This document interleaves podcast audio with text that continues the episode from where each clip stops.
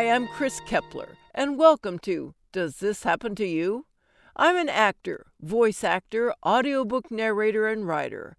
I love reading, pondering, and sharing humorous stories about the freakish things that happen in everyday life.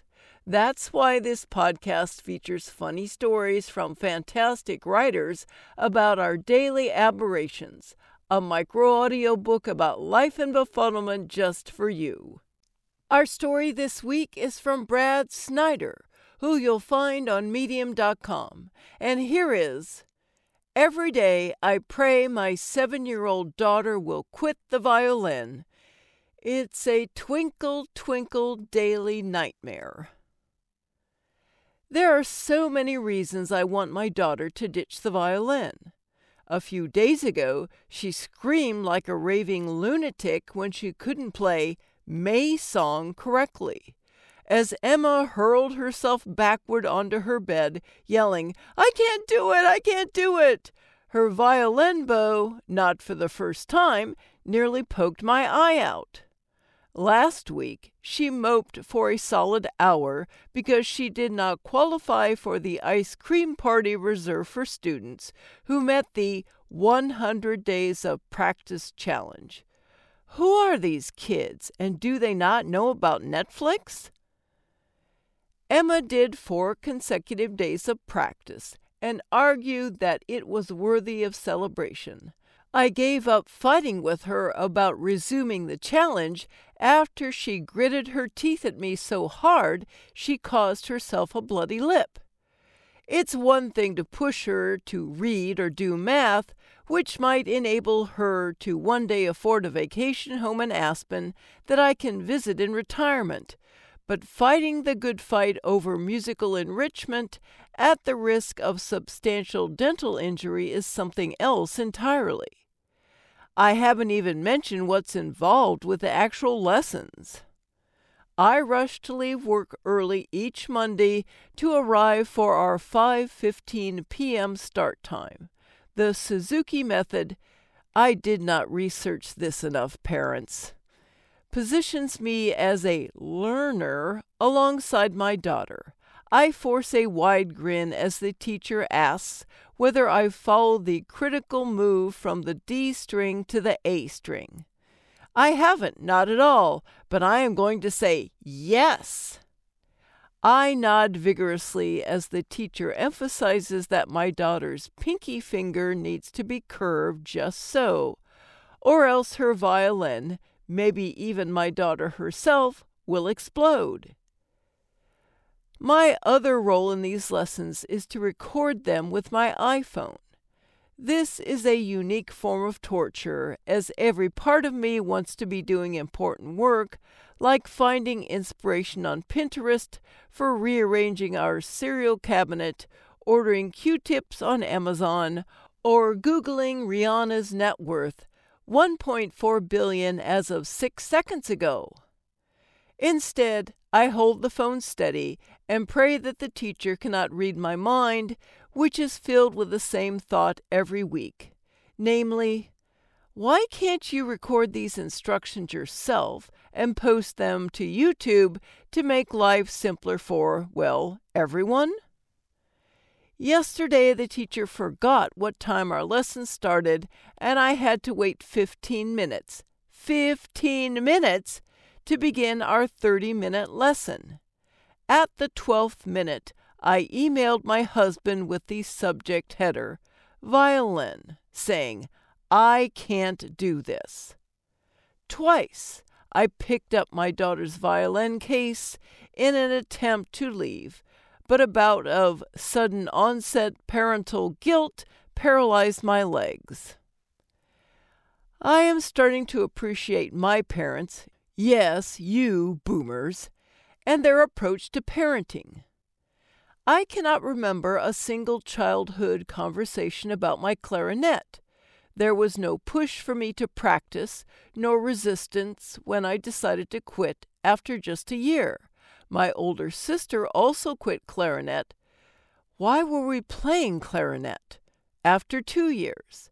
At some point in middle school, my parents also let her quit tennis and then dance with nary a fight. It was the Reagan era, and by all accounts, the golden age of easy breezy parenting. Then there's the issue of my daughter's fingernails. For weeks, our teacher has explained how much easier it would be for Emma to play if we just cut her nails. We can do that, I say while crossing my fingers behind my back. I don't mention that for the first five years of my daughter's life, the only person Emma would let touch her nails was our cleaning lady during bi weekly visits. Emma now has to leave for school before our cleaning lady arrives, so cutting her nails is another epic fight. Naturally, things have slipped. At our most recent lesson, our violin instructor suggested she could cut Emma's nails for us. At first, I assumed this was an effort to shame us into doing it ourselves, and I called her bluff. Please have at it, I said. The instructor waved her violin bow three times, and poof, a little zippered bag appeared in her hands. She opened it up to grab her magic scissors. I was thrilled. Any outsourcing of parental responsibility makes me feel like some kind of genius from McKinsey and Company. But alas, the instructor could not locate her scissors. This was devastating. Being able to combine a chore like nail cutting with violin instruction is the only thing that could make me root for my daughter to continue her musical education. So, I have begun experimenting with the nuclear option during her violin inspired tantrums to force an end to all this. The first time I shouted, If you don't stop, I'm sending the violin back and your lessons are over. I realized I'd made a rookie mistake. I made it sound too much like a punishment. She immediately resisted, promising to behave, to practice every day, and to even let someone besides our cleaning lady cut her nails. I tried a different tact the next time I sought to manipulate her into violin retirement, which was either yesterday or five minutes ago. I started with empathy for her plight. I agree that it's way more fun to throw paper ninja stars across our living room than to practice the violin, I said. Would you like to throw some paper ninja stars across the living room, perhaps even at my head? I hope my expression of understanding would signal openness to her taking ownership of her musical journey by quitting. But she didn't take the bait. She replied, It's okay, Daddy. I can practice first and then throw paper ninja stars at your head. So I need help. I would never tell her to quit. I'm obviously a very good parent.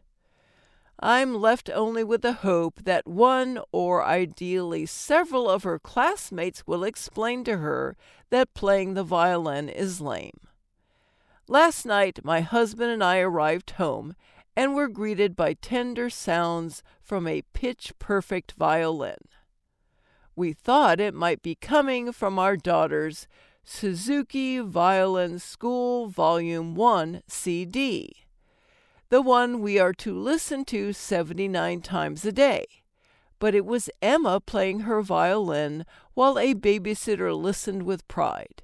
It was wonderful, and for at least three seconds, I felt gratitude that Emma has continued with her lessons despite my daily prayers for her to quit.